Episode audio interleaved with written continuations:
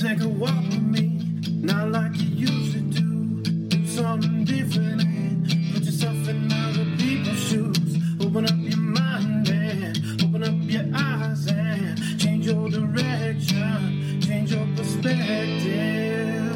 Welcome into Other People's Shoes. As you know, I am your host, Neil Matthews. Thank you so much. I say it often, but I do mean this. Thank you for hitting play today. You know, not play 60, the NFL. They have that thing where they're trying to encourage kids to go outside and play more. When that campaign first came out, I thought, man, when I was a kid, we didn't need an excuse to go outside. We just loved to do it. And I think that's the key to life, really, is finding that one thing, or maybe it's multiple things that you really love to do. And then you go out and do those things and you become passionate about those things. And then I think you inspire others to share in that passion. So without further ado, welcome in my guest. It is often we say this, but seldom we've gotten to. So we have a doctor in the house. So let me welcome in Dr. Danny. Danny, how are you today? Fantastic, Neil. Thanks so much for having me. Thanks for spreading some joy in the world. We need a lot more of you. Well, I appreciate that as well. I love the idea of male doctor. Now, help us with this. Now, where does the doctorate come from? Where, where help, uh, you know, because I, I feel like every time I say your name now, I have to say doctor in front of it, right? Or no? Help me. I, I'm very flattered by that. But the first time I ever used doctor was for a reservation at a hotel. And when the, the guy at the front desk said, Oh, we have your room, Dr. Brassell, my wife turned to me. She said, Oh, please. I'm the, I'm the useless kind of doctor. I'm, I'm, I'm a PhD in education. And it, it got me in trouble once, Neil. I was on a flight from Dallas to Little Rock and there was a medical emergency. And so they saw that I was Dr. Brassell and they came up to me and I said, I can teach them how to read very quickly. That was about the extent of it. This is a terrible movie, but I just recently watched it. Hangover. oh, yeah. That's fantastic. He's a dentist. That's what I feel like in this moment. He's just a dentist. Yeah, that's right. Don't get too excited. Yeah, he's just a dentist. Terrible. My audience is now like, whoa, Neil watched Hangover? Whoa, judgment.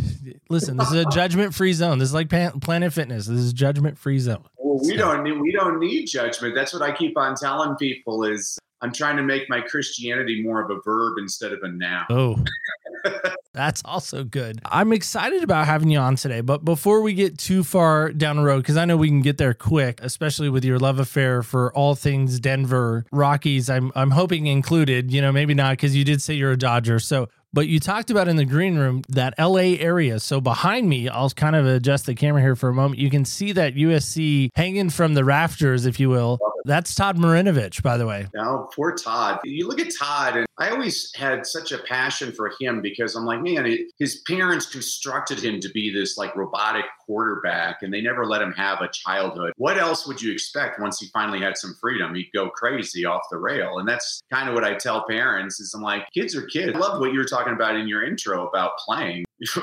when I was a kid, it could be 20 below zero outside, and my mom's like, "Hey, dinner's at six. Go back outside." Freezing to death. But mom, go make a snow cone. Come on. Yeah, we, we didn't have play dates. We just went outside. And I was Right. watching a comedian recently. He said, When I was a kid, I was playing football on the street and I got hit by a car. And the next day I was out playing football again. He's like, Last week I was watching TV and my wife called me from the kitchen. I turned my my head, and ever since then my neck has been killing me. And I'm like, Yep, this is this is my life now. Truly, right? No, we had Todd on a, a while back. I told him when we were talking, I said, I, I really would love to get, you know, your jersey to put it up in the studio. And Oh, and wow. he said, he said, yeah, find one and, and I'll sign it. And he graciously did. I it's not ever gonna fit me. It's just little and small, but you know, a little kid could wear it. I didn't want this massive USC jersey being a Tar Heels fan. I felt like that was a conflict of interest. I'd seen that in your book picks because I agree with you. I like when I read Dean Smith's books, I was like, wow, this guy is just when he passed away, I'm like, what a classy dude. He left in his will that he, he gave like about 250 bucks to each of his former 300 players to go have a steak dinner on him. And then people also don't realize what a big civil rights leader he was. It was a big deal for him bringing African American players and Phil Ford and all those guys. I just thought, wow, what a neat guy. He was a real true leader, very humble, and a, a real competitor. So you should be very proud to be affiliated with North Carolina. I am. I, I just need to take a class there so I can say I was a student. get a UNC email so I can get some students from Spotify and those go. places. We love to lead off this question. So, what size shoes do you wear? I'm kind of a freak. I have like uh, quadruple E, very wide feet. And so it's almost impossible to buy shoes for me. So my size shoe, depending on the brand, is anywhere from a 10 and a half to a 12. But it has to be quadruple E, right? well, there's no such thing really. Uh, and I'm too cheap to special order these things for like 400 bucks a pair. So uh, I'm kind of mixing and matching. That's quite hilarious. And speaking of brands, you know, being on brand, is there a brand or style that we like more than another? anything that fits me neil i mean it's it's really it's horrible. I have like these frankenstein feet. And actually it's horrible. Last week this is a, a public service announcement. Don't text and walk at the same time. I slipped on some ice and so i've been on on, on crutches ever since. Uh, I, i'm just an old man. Don't don't listen to a word i have to say Oh, that's fun. That's also funny. I actually have texted and walked as well, but I bumped into somebody. So, but it turned out to be an amazing story. We got a guest out of it. So sometimes that happens too. So just be aware of Nice. that. But getting into you and your story, I think what what intrigued me about what you're about is your background, your education background of spending some time in that South Central Southern California area. I grew up in Oceanside, Camp Pendleton nice where I spent kindergarten through fifth grade. My dad and mom ripped me away from the beautiful Southern California coast and brought me here to Southern Oregon, where I'm like, Oregon? What? No. And I never left. And then I met the love of my life, and, and I thought, okay, when we get older, we're going to leave. And then my wife became a partner in a firm, and now here we are raising our 15 year old in Southern Oregon, not where I thought we would be for the record. But like I said, what intrigued me about you is this idea and this passion. Because let me be honest, as I talked about in the beginning, kind of that passion. I have never, and I truly mean this, never had a passion for reading.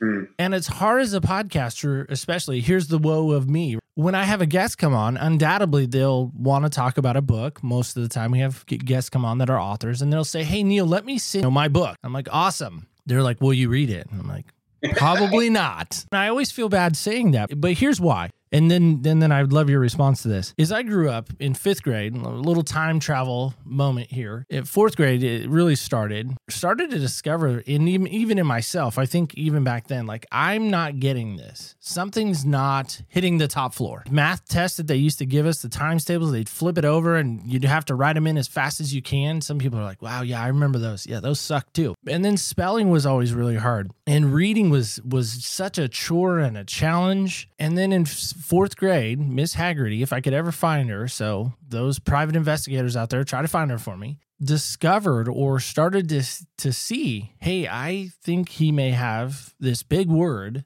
dyslexia. Hmm. And so then I got this label slapped on my back for the rest of my years going forward that I was dyslexic. Now, I had no idea what that meant. I didn't really reverse letters like traditional people do, but I even to this day, I still don't read very well. I don't read very fast. I would rather listen to something than sit down and read a traditional book. And being a, a Christ follower or a Christian, even the Bible, like I teach at my church, fourth graders, which by the way is a chore, and 5th Mhm. graders, chore, My high schoolers nowadays, chore. I will have them more often than not, and I've done this for years, read the scripture first out loud. Because again, once I hear it, man, it is like spring into action. Mhm. I say all that to set the background. What would you have done if I'd have walked into your classroom in those days, the South Central Los Angeles area?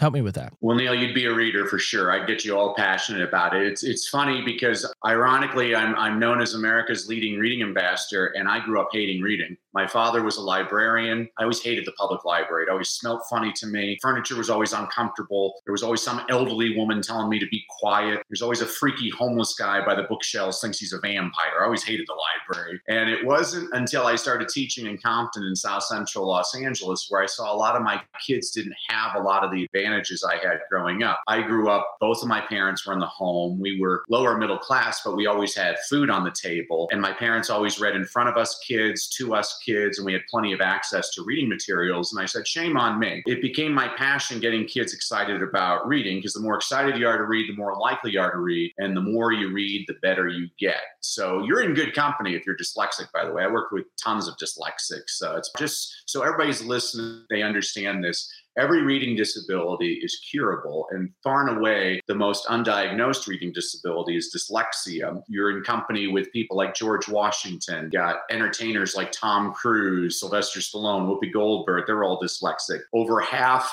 of the Fortune 500 CEOs are dyslexic. People like Richard Branson. You already said something, which is one of the keys I tell people is dyslexics tend to process information a lot better through their ears than through their eyes. One of the best ways to get dyslexics interested into reading is to give them audiobooks. There's a lot of research on this. Being read aloud to is just as significant as reading on your own. And so I always encourage people to read aloud. You know, and I also hated that they put that label on you. If people are going to take the time to label a kid, I say you might as well just label them a genius because people rise and fall based on the expectation. you know, I have kind of a sad story about that. When I was in, this is why I think standardized testing is a waste of time. In sixth grade, we moved to Colorado. For some reason in Colorado, every new student has to be tested for gifted and talented. And the woman interviewing me was about 183 years old. And the first question she asked me is, How far is it? from New York City to Los Angeles. And I said, 2,500 miles. And she just paused and she said, Young man, I've given this test for 40 years, and not only has no student ever correctly answered that question like you just did, but certainly not with as much confidence. You are gifted and talented. She put me in gifted and talented, Neil, and it changed the course of my life. Here's the silliest part of that story. The reason I got that question right was that morning while I was eating breakfast, I was watching the cartoon Popeye on TV, and Popeye and Brutus had this race from New York City to Los Angeles Angeles. They went past a sign that said Los Angeles 2,500 miles. The thing that changed my life was watching television that day. So I always tell people don't don't knock television. But getting back to getting you to be a reader, I was very blessed in seventh grade my reading teacher was Will Hobbs, who now he's a best-selling author around the world. His young adult books, they sell like hotcakes, especially to teenage boys, a lot of outdoor adventure books in the Northwest. He did something nobody else ever did. He had 5,000 books in his classroom, and every day at the beginning of class, he would tell us what he was reading. We would tell him what we were reading, and the rest of the 50-minute period, we read. Whenever we finished a book, we'd go up to Mr. Hobbs, he'd put down the book he was reading, he'd look through our book, ask us three or four questions, and if he was satisfied with our answers, he gave us a point. Every book up to 200 pages is worth one point. Every extra 100 pages is worth another point. You needed 25 points to get an A, and the top five point totals had their names written on the board and I wanted my name written on that board. 20,000 Leagues Under the Sea by Jules Verne, 500 page book, four point book, an excellent Disney film starring James Mason and Kirk Douglas. And I didn't really feel like reading a 500 page book. So I took the book up to Mr. Hobbs. He asked me four questions, and I learned a valuable lesson that day, Neil. Books ain't always like the movies. And guess what Mr. Hobbs did? He gave me the four points. And that's when I learned one of the best teaching tricks of all time. Here it is guilt works. I felt so guilty. I read every word of every page of every book from that point on. Went on up with 44 points, went well above and beyond what I had to do. He used the single greatest strategy I've ever seen a teacher use to get a kid excited about reading. He found out what I was excited about, which was football. And at least once a week, he'd come up to me. He's like, Hey, Danny, here's a book on John Elway. I think you'll like it. Check it out. What are the odds I open up that book? Well, in my experience, experience with all age levels it's 100%. Kid might not read it. By the fourth time I do that with a kid, they're going to try and read that book because there's nothing more powerful than somebody significant in your life a teacher, a coach, a pastor, a parent, a buddy, an older sibling saying, you know what? I was thinking of you when I was reading this. It's so powerful. I hate stories like yours, Neil, because I hear it all the time. And it's something that we're failing in the public school system. When I was in high school, I remembered my English teacher made us read The Scarlet Letter by Nathaniel Hawthorne Now, I'm not going to put down the book because I know there's somebody listening out there. Oh, I love that book. The story is basically about Hester Prynne. She commits adultery, and so she has to wear an A on her chest. And I raised my hand and asked my teacher if I could wear a B on my chest because I was so bored reading that book, and it got me to hate reading so much. And that's the problem is we tell kids what they have to read. I'm going to tell it, I can do this. I can bless all of you. I'm a PhD. The research is very clear on this. It doesn't matter what you read, it matters how much you read. It doesn't matter if you're reading James Joyce or James and the Giant Peach. People who read more read better. I'll give you a tip right now. all the parents out there listening, the little boy who only wants to read Captain Underpants is going to become a better reader than the little boy who refuses to read anything. Captain Underpants is the gateway drug to Shakespeare, but you got to get there first. I mean, you were talking about the Bible. There's a great line in the movie Paint Your Wagon where uh, Lee Marvin plays this drunkard. There's all these Christians that have to live with him during a snowstorm, and this woman, she's judging him, and she says, Have you read the Bible? And he says, Yes, ma'am. And she said, Did it cure your thirst for liquor? He said, "No, ma'am, but it cured my hunger for reading." I thought it's a great. That's the funniest line. But I got to tell you, this is one of my little tricks. I read a lot of kids' books. I, I'm not a person that likes to read 800-page books, so I like to read as quick as possible. My wife had told me that I had read *The Purpose Driven Life* by Rick Warren, and he said in that book, he's like, "If you've never re- re- read the Bible, read it for 10 minutes a day. It'll only take you a year." Well, it only took me 10 months. It was a struggle at first because I had a King James version, and I started started with the Old Testament. And my wife, she said, No, Danny, here's a new international version and start with the New Testament. And I went through it a lot quicker. And then what really brought the Bible to life for me was I read Robert Schuller's children's Bible to my kids before they went to bed. And my wife is always impressed how I know like where every story is in the Bible. And I'm like, oh, because I remember the picture. Oh, David and Goliath, that's first Samuel. I'm like, I remember that. And she's like, How do you know that? I'm like, oh, because I read the kids' Bible. I had the pictures. I remember that. Like if you were in my class, Neil, I find out whatever you're interested in, and that's what we would read. When I taught second grade, I had a little boy, Kiara. Kiara's first grade teacher told me, Kiara don't know nothing. I'm like, well, thank you for that. Kiara, who don't know nothing, comes into my classroom one day. He's like, hey, Mr. Brassell, you see Barkley last night? He had 18 points, 16 boards. I'm like, Thank you, Kiara. Because from that day forward, after lunch every day, I'd sit Kiara on my lap and he and I would read the LA Times sports page. And guess what, Neil? By the end of the year, Kiara was one of my best readers, and all that kid ever read about was sports. This is the other problem that drives me nuts. People think reading means Dostoevsky. It doesn't have to be some 900 page Russian novel. If you like reading People magazine, read People magazine magazine. People say, oh, kids are illiterate nowadays. I'm like, kids are more literate than they've ever been. In one day, you're exposed to more print than people who lived their entire lives in the 19th century. We have tons of information. Now, it might, be, it might not be the greatest information. We can have that debate also. When you were talking about spelling, I got this idea from my friend Rich Allen, who's a great speaker. Rich had kids that were testing below the 20th percentile on their spelling test. And so what he did is he relabeled the tiles of his classroom floor with the letters of the alphabet. And after the kids would write down the word on paper, he'd then have them hop spell the word. The simple act of the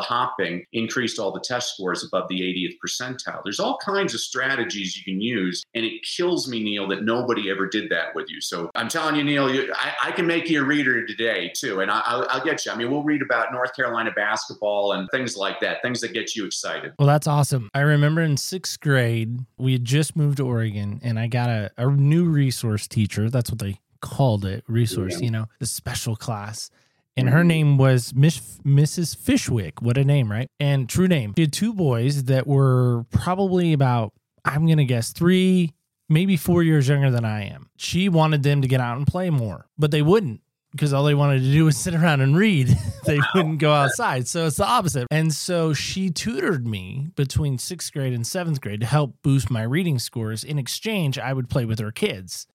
That's great. we went to the public library, walk in the, the library floor one day, and she's, you know, turning in some of her books. And she says, Go pick any book you want and we'll read it to me. And doesn't matter what it is, we'll read it. Well, so I'm walking along these, you know, mountains of books and mm-hmm. feeling overwhelmed and intimidated. Kind of like when I walk into Lowe's still to this day. Nobody else feels like I'm the only dude that ever feels that way in Lowe's or Home Depot. I come to this book and there's this giant X on the front of it. And I thought, well, X marks the spot. Let's let's read this one. No idea it was Malcolm X's autobiography. That's what I figured. no idea but she read it. And by the end of that summer, let me tell you, I was ready to to commit my life to Islam and the Nation wow. of Islam. So I was ready. I was like, you got a convert. but it was the first time I remember feeling like, and that was a big book, by the way. I don't know how many pages mm-hmm. it is. I, I didn't research that because I didn't know we were going to go here. So I didn't have that ready. But it, it seemed it was a pretty big book. Mm-hmm. But then that same summer, I remember listening to to Dick Schaap, who mm-hmm. did all kinds of sports stuff, and he Yeah, and he I think he's since passed. He did Bo Jackson's autobiography. And I thought, this is incredible. Like Bo Jackson's amazing. I, I still to this day am a huge fan of Bo.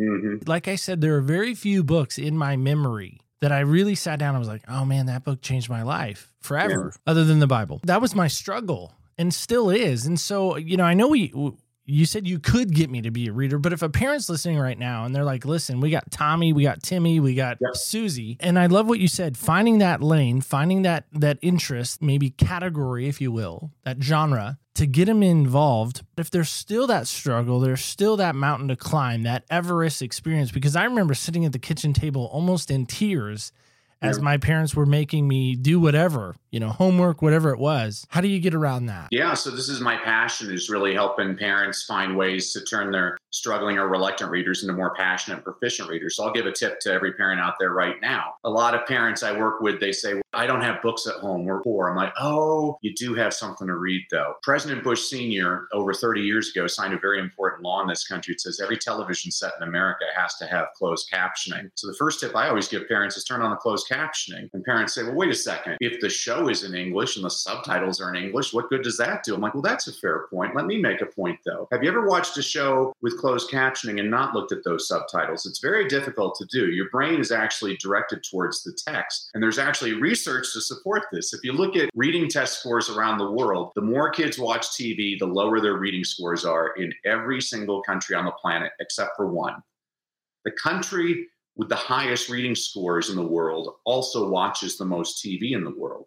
It's Finland. And people always ask, well, how can that be? I'm like, well, Finland makes really bad TV shows. And so what they have to do is they import all these old American sitcoms like Happy Days and Gilligan's Island and Brady Bunch. They have to do Finnish subtitles on all the shows. The kids are constantly reading. That's the easiest tip I give to parents. And parents are like, does that work? Because of the pandemic, I created a reading program for parents, you know, because I think I think schools do an adequate job of teaching kids how to read. But the question I always ask people is what good is it teaching a kid how to read if they never want to read? I teach kids why to read because I've never had to tell a kid, go watch TV. I've never had to tell a kid, go play a video game. And I never want to have to tell a kid, go read. I want them to do it because they think it's fun. And there's ways to make it fun. I mean, the other tip I always give parents is you got to make reading the reward. You know, I love that Pizza Hut has the Book It program. I think it's a wonderful program. If I ever meet the person that runs that program, I'm going to make a suggestion. The way that program works right now, kids read books and they're rewarded with pizza. If I ran the program, it would be exactly the opposite. Every time kids came into my Pizza Hut and had a slice of pizza, I'd reward them with the book. You're sending a very different message to the kid that reading is the reward.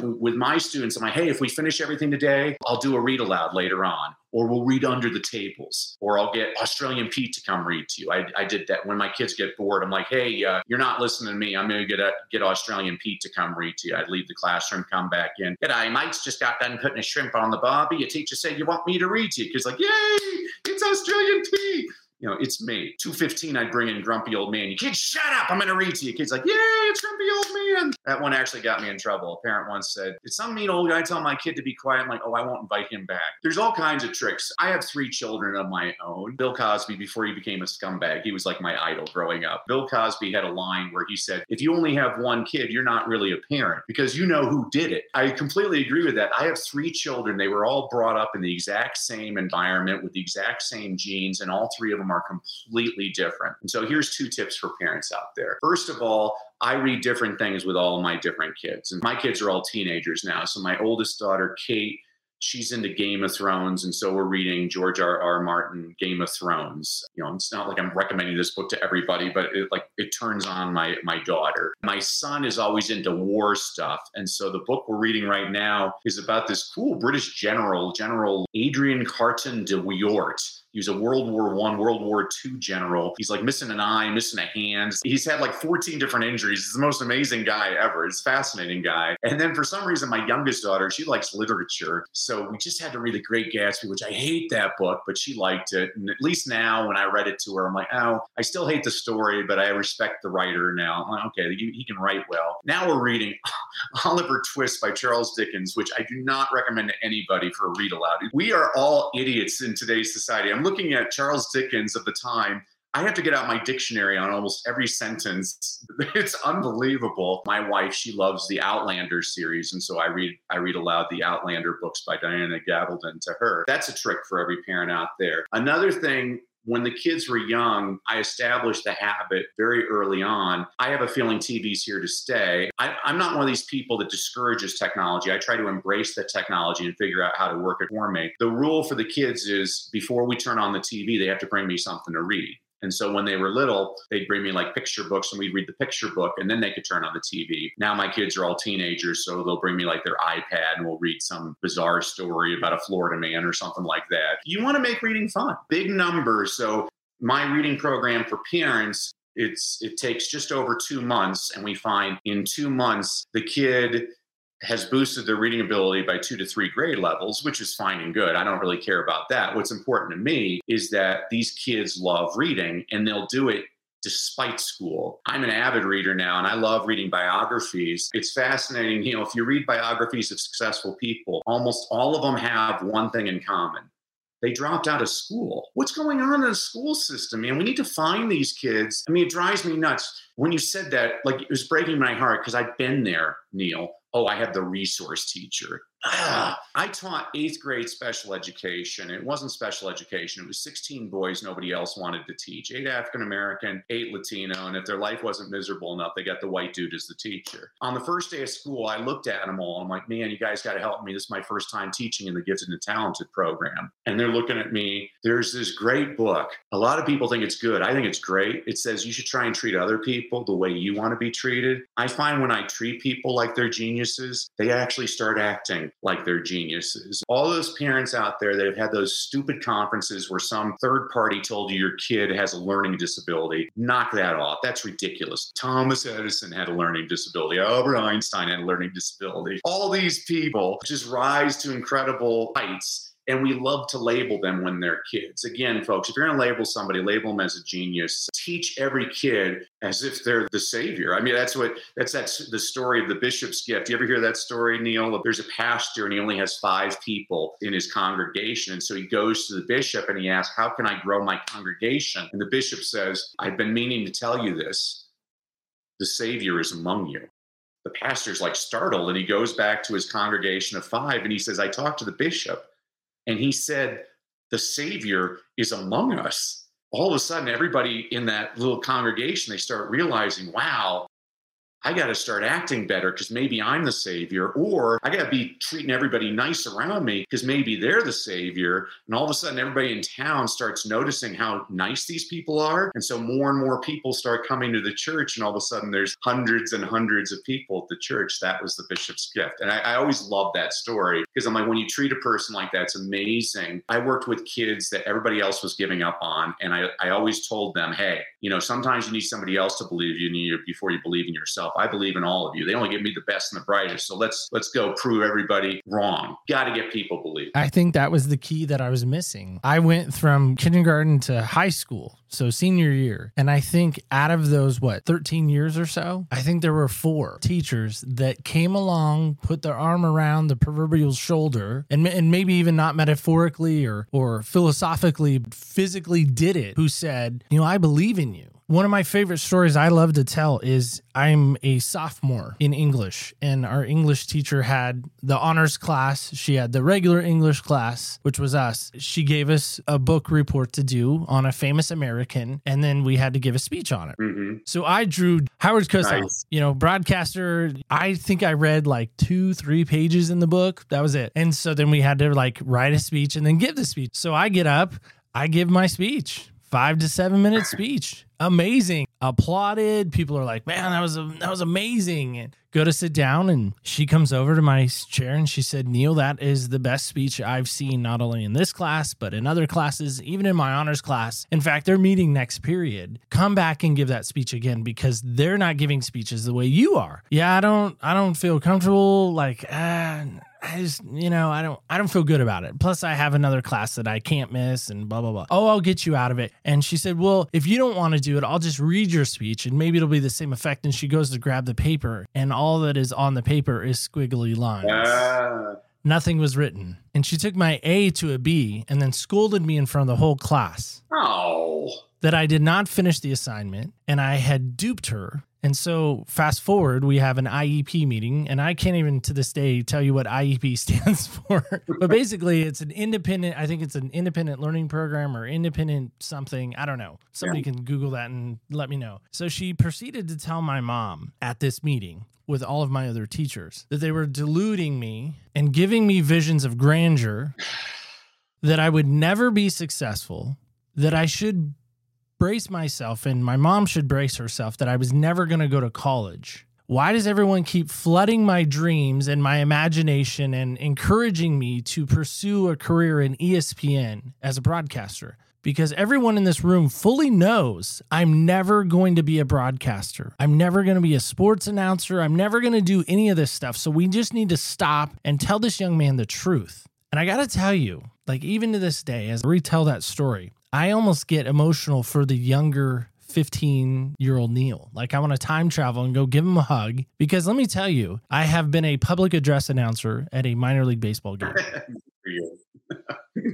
I have interviewed former North Carolina basketball players on my show. Nice. I've interviewed Todd Marinovich, as we talked about already. I think that qualifies as a sportscaster. I, I don't know, maybe. Now, granted, I'm not running highlights, but I've been on television, an announcer at a at a table delivering the news. So what damage would she have done had she continued to be a voice in my life? Because I, I think that's the thing is it's great to have those teachers around, but it sounds like you're kind of a diamond in the rough. There's not a lot of teachers around doing what you're doing. So now I'm gonna have you we've we've talked to parents, I feel like. If an educator's listening right now and they're like, man, I have been doing it all wrong. I have been that teacher that Neil is talking about. How can they fix life? How can they make life better for students? Man, I that stories like that just break my heart, Neil. I mean, every day, all of us, and all of us are teachers and role models, by the way. All of us have a choice. Are we going to be Ben Kenobi or are we going to be Darth Vader? Are we going to bring the light or are we going to bring the darkness? It takes just as much power to say something nice to a person as it does to be critical. I mean, that's why I stopped. I was watching this horrible show on TV last week called The News. It totally depressed me. I stay away from that stuff. One of my mentors, Charlie Tremendous Jones, said, You're the same today as you will be in five years except for two things that the books you read and the people you meet. So make sure you surround yourself with people that lift you up and read things are going to be positive. Everybody says garbage in, garbage out. I'm like, that's not true at all. Garbage in, garbage stays. I mean, you still remember that story, how that person made. I'm going to give you the alternate to that. So in, in 11th grade, I had Miss McLean, and she made us memorize 200 lines of Shakespeare. I was an obnoxious 16 year old kid. And so I raised my hand and I said, Do they have to be consecutive? And she interpreted the question as, oh, sure, you can do like 100 lines from this play and 100 lines from this play. That's not how I meant the question. Basically, I got two to three lines out of all 37 of Shakespeare's plays. And so I went up there, I'm like, oh, Romeo, Romeo, wherefore art thou, Romeo? To be or not to be? When shall we three meet again in thunder, lightning, or in rain? The Ides of March are come. See, I mean, I'm going through everything. And guess what Miss McLean did? She laughed and laughed. She's like, nobody's ever done that. And she asked me to perform it for her other class periods. I think there's all kinds of great teachers. The problem with teachers right now is teachers are supposed to teach everything. They're supposed to do everything. It's ridiculous. It's not easy being a good teacher. There's all these mandates that teachers have to face now. And I always tell people, I'm like, I've never seen that inspirational teaching movie where they're like, he went to the inner city and inspired his students by using the state's mandatory scripted reading program. I've never, I've never actually seen that movie. The good teachers are always the most ridiculed. People hate them. They always fire them. I actually hate the movie Dead Poets Society, and it bothers a lot of people. And I tell people, I'll tell you exactly why. The reason I became a teacher was because of Stand and Deliver. So let me tell you the difference between Dead Poets Society and Stand and Deliver. So Dead Poets Society is a fictional story about a guy that goes to teach at a an upper crust private school in New England. Stand and Deliver is based on a true story of Jaime Escalante going to, to teach advanced placement calculus at Garfield High School in East Los Los Angeles. Now, in Dead Poets Society, the teacher inspires his students with poetry, and one of the students, he becomes so discouraged about his life, he's in teen angst, and he commits suicide because of, of how this, this teacher was encouraging him to do poetry, but his family wanted him to take the family route. He, he commits suicide. The school makes all the students sign a petition to have this teacher fired so that he won't be there anymore. Stand and Deliver, the true story, all of his students, they have to take the advanced placement calculus tests, they all pass it, the testing bureau realizes they're Hispanic kids from East LA. And so they accuse them all of cheating and they make them take the test again. The last scene in Dead Poet Society is the teacher, he's leaving the classroom and all the boys are feeling bad that they got him fired. And finally, all the students stand up on their, on their tables and they say, Oh, Captain, my Captain. And Robin Williams is sitting there and he's smiling. He's like, Oh, they like me. That's not a good teacher. I don't give a damn if they like me. Jaime Escalante, he was the real teacher. What did his kids do? They took the damn exam again and they passed it again. That's a real teacher. Teach them an actual life skill, you know, because I'll tell you right now, life ain't fair. You think life's fair? Ask a Philadelphia Eagles fan after the, the bad call at the Super Bowl. life ain't fair, but you go on, you move on, you get over it, hopefully. I played high school football with guys that still talk about high school football. I'm like, you're a loser. I mean, the windshield's a lot bigger than the rear view mirror. I'm always excited for people. I'm always figuring out, okay, what are we going to do now? What's our next move or whatever? To be a good teacher, to be a good parent, you you should be the person encouraging. Encourage means to give courage. We need to give courage. Bet you if you hadn't have had that teacher, Neil, you would be next to Chris Berman on ESPN right now. It kills me that somebody was able to get in your head. I mean, you were put here for a purpose for great things. Don't let anybody ever tell you that you're not here for great things. I'm not one of these people that puts my Christianity on my sleeve and, you know, I'm preaching, you know, I, I, I grow my long beard and drive, drive my Jesus fan. I just try to be nice to people or whatever. It was funny when you're talking about the autobiography of Malcolm X. Among my many roles, I'm a, I'm a distinguished visiting professor at the American University in Cairo. And so whenever I go to Egypt, I love to visit all the different schools. And so the first time I was there, I, I visited an Islamic school and I was kind of nervous about this. I had all these preconceptions. And at two o'clock in the afternoon, four 400 parents showed up for my talk, and it was like the Muslim Brotherhood. All the guys had the long beards, all the women are wearing the burqas. You only see their eyes. And guess what, Neil? We were talking like you and I are talking right now. And I said, shame on me. And then I started my speech. I said, so I was reading this book the other day. Have any of you ever read the Quran? And everybody starts laughing. I'm like, oh, well, then you know the story. When the angel Gabriel appears to Muhammad in the cave, what's his first instruction to Muhammad? The first pillar of Islam is to read. And so I looked at the parents. I said, so not only should we get your kids reading, it's actually written in your most sacred text it's your duty to get your kid reading. And I had 400 heads nodding, and I'm like, holy cow, isn't this hilarious? The Christian dude, his best audiences are Islamic audiences. And since then, I've spoken all kinds of Islamic schools. But it that's why that's why I was so drawn to your show, Neil. So many of us love, especially in America nowadays, we just love to judge the other person. Oh, they disagree with me. They're evil. Oh my gosh, you know, you can disagree with a person without being disagreeable my wife and I disagree all the time. Doesn't mean I don't love and respect her. We need more of what you're doing, what you're offering. Let's be respectful of one another you know let's realize we're all on this rock for just a limited amount of time let's make it a little bit better if we can i look at my pastor every weekend he, he's able to convert three people a week and i'm like oh man i, I wish i could do something like that i, I like i want to make sure that my life mattered but it does because i'm a teacher i can inspire a person with my words. And so, Neil, first of all, forgive that teacher because I, I, I, bet you she didn't know what she was doing to you. But then you have the choice: do you perpetuate the nonsense, or do you become the solution? And that's what you're doing right now. Is you're you're providing that hope to the to the 15 year old Neil that's listening right now. Well, you're absolutely right, and and I used it as rocket fuel. I used it as a motivation to say nobody's ever going to tell me that I can't do that again or won't do that. Every little achievement, I always think back to that teacher and that 15 15 year old me and I'm like, man, if he could see you now, I mean, I'd still probably go back and punch him in the face. Okay, so there's one book I got to ask you about that I should never read, right? I'm I'm I'm gonna ask this permission. All like, right. there's one book I'm not gonna get around, okay, and it's Leading with the Heart. Now it has a great title, but it's written by Coach K, right? I don't I don't need to read I don't. I don't need to read that book. Just wondering. Like I had to Google. Did he even write a book? Like I don't even know. I don't have to read that one, right? That'll be your North Carolina joke. You say, "Oh, D- Duke, I heard the library burnt down, and it, and the students were depressed because they didn't even have a chance to color in all the pictures."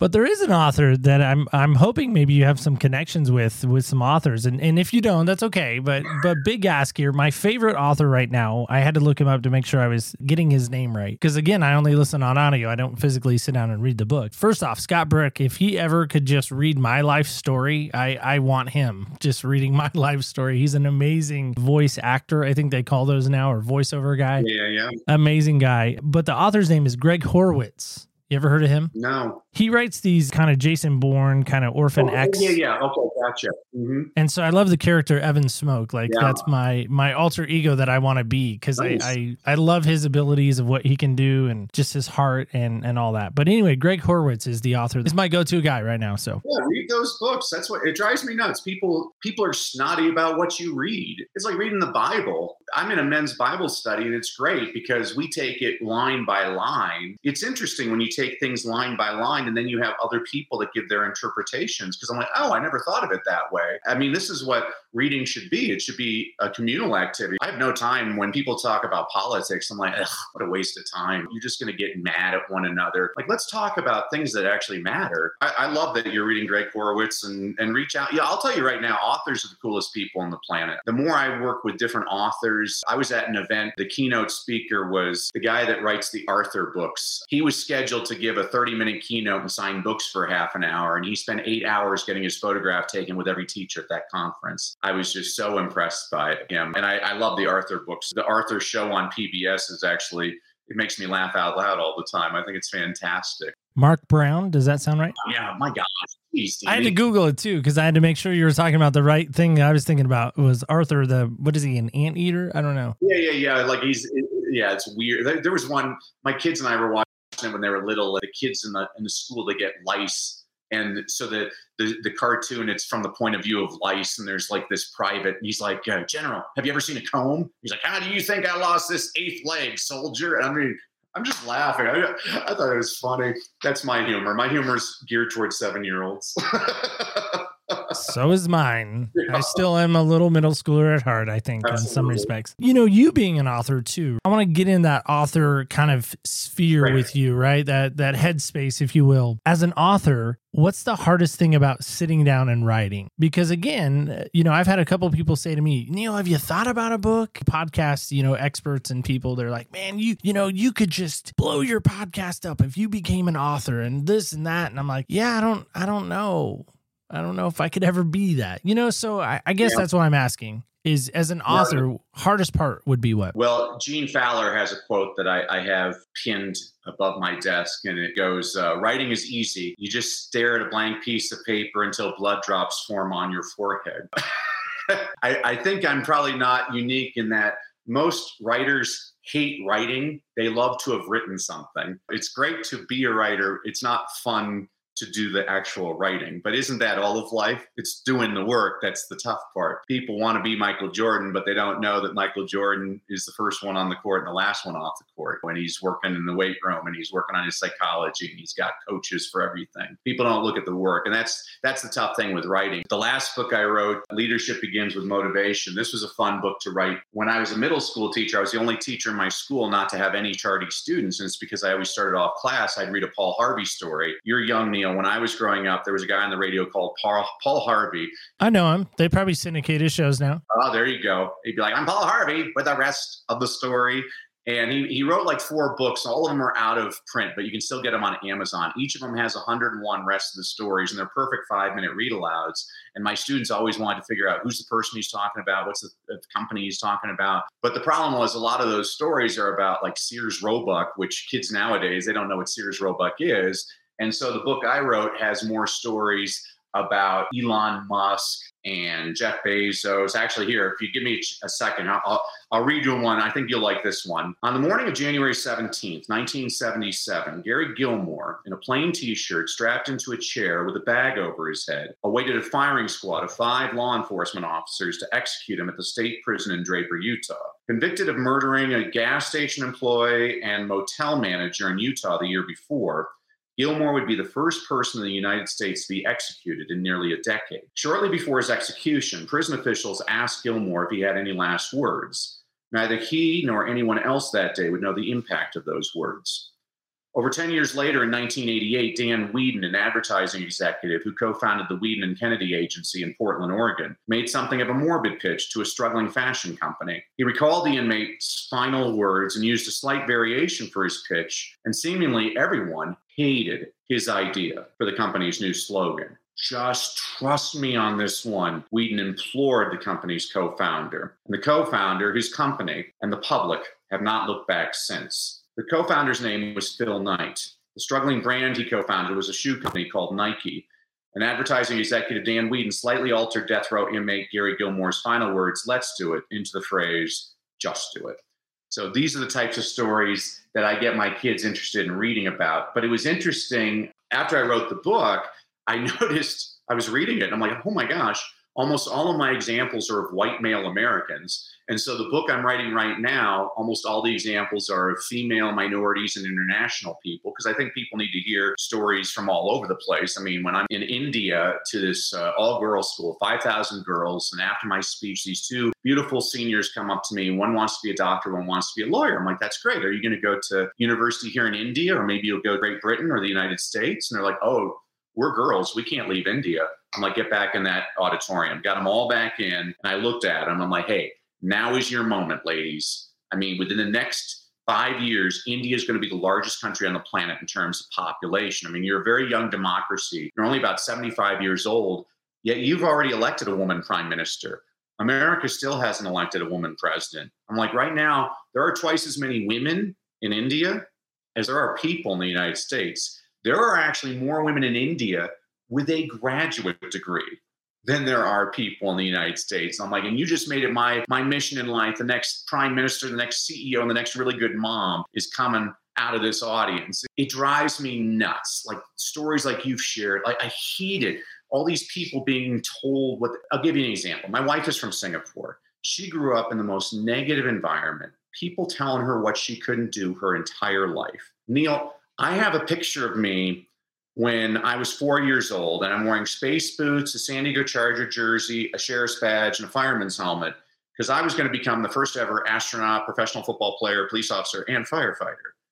That's the world I grew up in. And I think every kid deserves to be in a world where you have people saying, hey, you can do I was at a party with my mom, and actually, she was talking to my 11th grade English teacher, Miss McLean. And Miss McLean, they didn't know I was listening into the conversation. And Miss McLean said, It's such a tragedy that Danny's leaving the classroom. He was such a good teacher. And my mom said, But Danny's good at anything he does. That's the world I grew up in. Everybody deserves to be in a world like that, and not everybody is. The, the thing about writing books, I just think that your words matter. That's how I start and end my days by just listening to the Bible. And there's like something inspiring in there. I was listening to Philippians 4 today. It's like one of my favorite verses of all time. Whatever is good, whatever, I mean, I can't remember it all. I'm not as good as other people at that. Whatever is good, whatever is pure, these are the things you should focus on. I'm like, man, it's like the best halftime speech of all time. It's, it's really cool. You know, people should, it's a good book. I always tell people, I'm like, actually, every real story comes out of this book. I don't even understand why it's not like network television. I'm like, man, you got everything in this book. I mean, there's like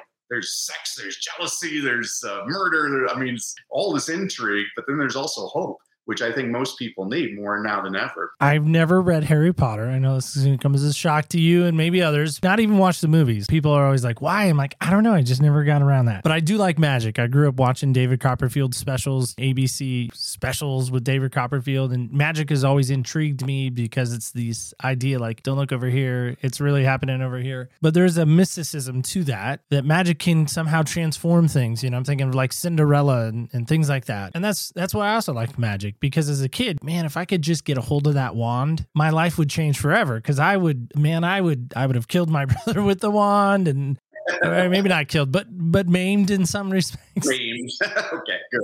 You know, made my sisters nicer, whatever. Made my parents love each other, uh, whatever it may be. But if I gave you the power to change education right now, maybe I bought. We call up our friend Jeff Bezos, and I and I give you his checkbook, and I said, Danny, the, the sky's the limit. You got his checkbook. He said he'll he'll sign off on whatever you want to do. Because let's face it, money doesn't rule the world, but money does help in a lot of respects change things. What's the first thing you would change about education right now? I would rebuild it completely. And you see it. There's all kinds of. I was being interviewed yesterday, and uh, the reporter she asked me, uh, "What do you prefer? What do you think is better, public schools or charter schools?" And I said, "Yes." For some kids, it's a charter school. For some kids, it's a public school. Some kids, it's a parochial school. Some kids, it's a magnet. Some kids, it's a vocational school. Some kids, homeschool. Every kid is different. We try to have one answer, but every kid is different. Kids aren't like businesses. A classroom of 33 students, I have 33 totally different learners in there. And I have to figure out, you know, what's the type of gasoline that fuels each of my students. So if I was redoing education, I would start with the kids. I, I and I'm starting to see it. There's some schools that they do like project-based learning. You know, what's smarter?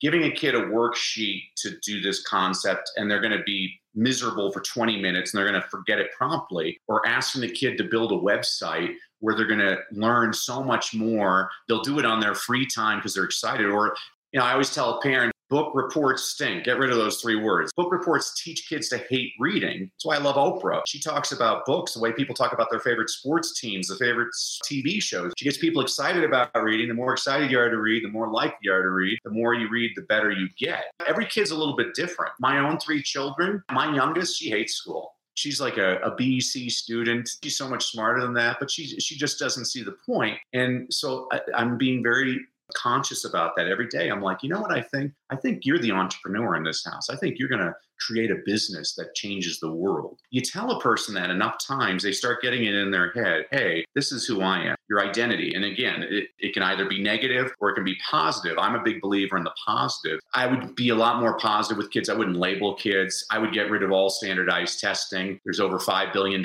wasted on standardized tests in this country every single year. It's amazing to me how people are able to succeed in life and they did poorly on a standardized. I mean, I just, it, it reminds me. There's that story that uh, that man who was on his deathbed and he was surrounded by his friends and family. You know, he was a pillar of his community, a successful businessman, a beloved philanthropist, an elder in his church. And his youngest grandson asked him if he had any regrets in life. And in very last dying word, he said, One, one regret.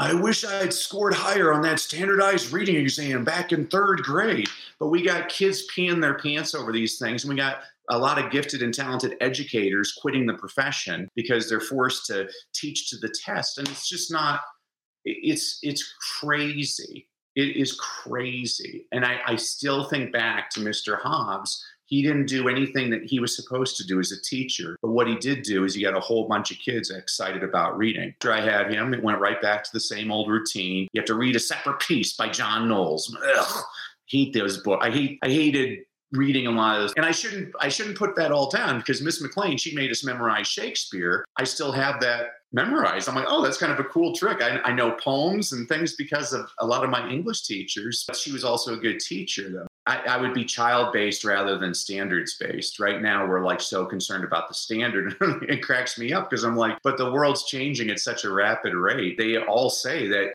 any freshman attending a university, by the time they graduate, the top five jobs available are going to be completely different. Like we're changing it. You know, now you have like Chat GPT where it can write like whatever you, you, can write your report. I mean, that's the artificial intelligence thing is a is a real thing. When I was a kid, I was excited when VCRs came around. I was like, man, I was telling this to my kids the other day. I'm like, I'm like, you are so spoiled. When I was a kid, I had to wait until April and on Saturday night, CBS would play Willy Wonka and the Chocolate Factory. And if I had to pee, I had to wait until the commercial break. You know, now you can download this thing. I'm like, you're so dang spoiled. It's crazy. So maybe it's time for me to just uh, rest rest in peace. I'm just an old guy at this point. no, I think I think you're right on because I I think about that too. You know how much things have changed just you know, in my lifetime. I mean, I'm only 43. And so uh-huh. the fact that I found Tubu, which they advertised at the Super Bowl, and I found on that that they have the old GI Joe cartoon, and I like Oh, yeah. I cannot get that in front of that fast enough because I I just want to see how cheesy and corny it really was. G.I. Joe. I used to watch the Greatest American Hero. Yeah, They have that show too. They have that show too. They have Battlestar Galactica. So No, I'm not great. getting paid by Tubu or however you say it, but Yeah. uh, I should be. I should be a sponsor for them. Danny, first off, I want to say thank you. Thank you for all your stories. Thank you for your time. I, I just I really appreciate what you brought today. But if I was gonna somehow put you in the LA Coliseum, halftime at the Trojan game, Mhm. you got the crowd there. They're rabid, obviously, SC fans. Maybe they're playing Oregon. We'll just give them that. They can't play North Carolina because they're not in the same conference, No. and that would never happen. Halftime, SC there. Yeah, obviously from people from all walks of life. We don't know why they're there except for SC. But what would you tell that crowd in a nutshell about what? Pitch to them. My, my spiel would definitely be to be kinder to one another. Kindness matters. It's actually a game I play. I'm, I'm speaking all over the place, so I'm in a lot of airports. And so I play this game where I try to find a miserable person, which is very easy in an airport, and I try to make them laugh. There used to be a commercial. I don't even remember. It was like for an insurance company or something. And it just shows like people with just small actions and other people notice it. And then that person then does something kind to the next person. And I always love that. I'm like, it really is this butterfly effect. It's a ripple effect that affects everybody. My my message would be to be a lot kinder to one another. And it's it's the little things. I mean, I tell that to even li- little kindergartners. I'm like, you can smile and tell your parents you love them, and then that's going to get your parents to be a little bit happier at work that day. And then maybe they they do something. You know, all of us have that power within us. We ignore kids more than anybody. Kids are the most amazing people on the planet, and they have observations. I had this one little girl, Maya, when I was teaching kindergarten, and she comes up to me at recess. She's like, Miss Basel, Miss Basel, this is Anjane. Anjane is Nikisha's friend. Nikisha is my friend. So that means Anjane is my friend too. And I'm like, wow, what a nice way to look at the world. I need to surround myself with more people like that. I, I just really appreciate you, Neil, giving me this this opportunity to be with you. I love what you're doing. I want you to continue to do it. And then just as a gift to everybody uh, for putting up with me today, I wanted to give everybody a couple of things. So if you go to freegiftfromdanny.com, freegiftfromdanny.com, I'm going to give everybody a complimentary e-copy of my book, Read, Lead, and Succeed, which is a book I wrote for a school principal who was trying to keep his faculty and staff positively engaged. So I said, okay, I'll write you a book. So every week I give you a concept, an inspirational quote, an inspirational story, a book recommendation on a book you should read, but you're probably too lazy because you're an adult. So I also give you a children's picture book recommendation, demonstrates the same concept. You can read that in five minutes. And then I wanted to give everybody access. Last summer, I did a five day reading challenge online for about 700 parents around the world. So every day for five consecutive day- days, you get one hour of me giving you all kinds of ideas on how to get your kid excited about reading because we've talked about that. The more excited we get kids to read, the more likely they are to read. The more they read, the better they get. And as we talked about, reading is different strokes for different folks. If all you want to read is Horowitz books, read Horowitz books. I mean, I think those are that's fantastic. If all you want to read Sports Illustrated, read Sports Illustrated. I encourage people read things that lift you up rather than depress you. Yeah, I think there's enough depression in the world. I love the free gift. That's awesome. Thanks so much for that. Because I was just going to segue into like, how can people get connected with you? Because I know, listen, you're giving talks, you're giving interviews all over the place. So if somebody's interested in that, what's the best way they can connect there? You can go to DannyBrassell.com. My last name is really easy to remember how to spell. It's spelled like Bras Cell. No, I never took any grief over that as a child.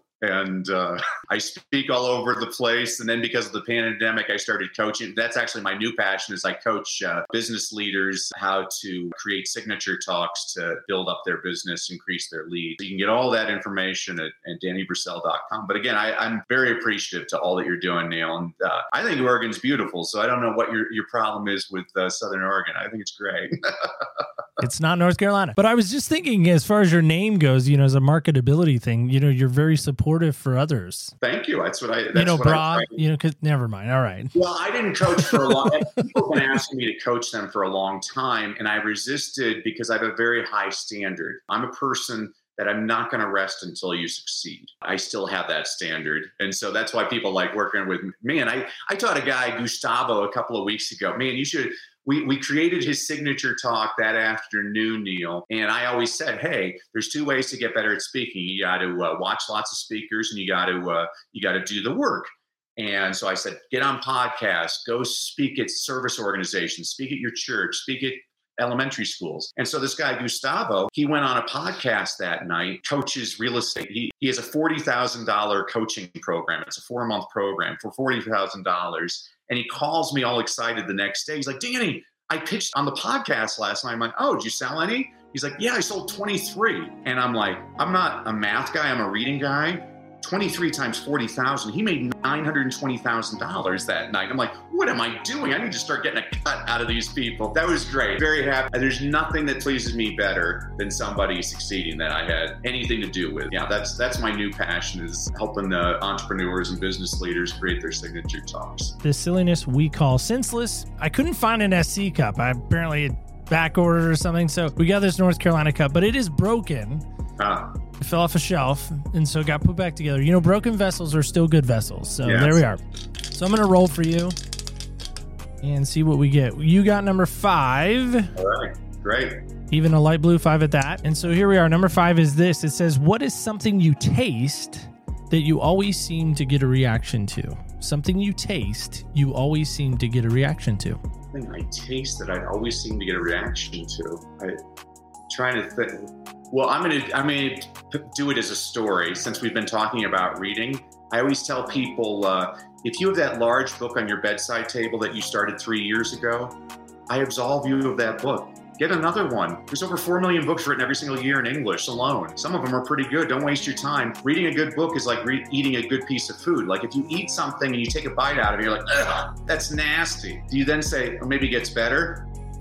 No, that's really nasty. Like if you don't like the first chapter to a book, put it down. You're probably not gonna like the second chapter. Get something that you want to read. So that's I'm gonna relate it to reading. I'm I'm, uh, I'm trying to think of the last nasty thing I, I had, but I shouldn't because there's kids listening, and it was uh, it, it was vegetables, and the kids should eat their vegetables. So I'm not gonna. I will say though, India because I was in India, I now like cauliflower because India knows how to use spices, and I was like, oh, this is actually really good with spices and flavoring.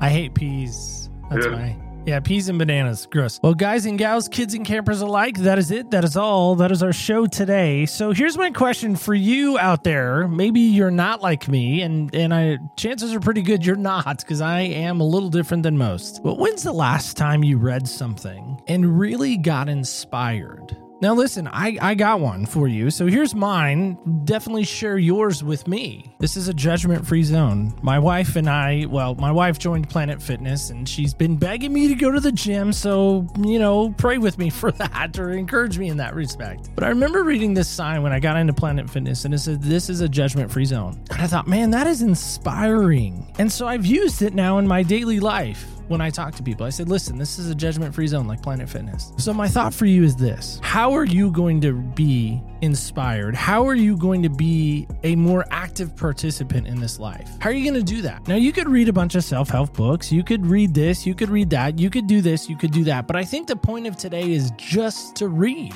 Just to quote Phil Knight, just do it. You just got to do it. And as painful it is for me to say, I got to do it too. So join me in that. Let me know what you're reading. I would be curious to no end what you're reading. Maybe you have some book recommendations that we should put on our page. Books that I love under opspodcast.com. We have some great books there too, by the way. Most of them I've sort of read.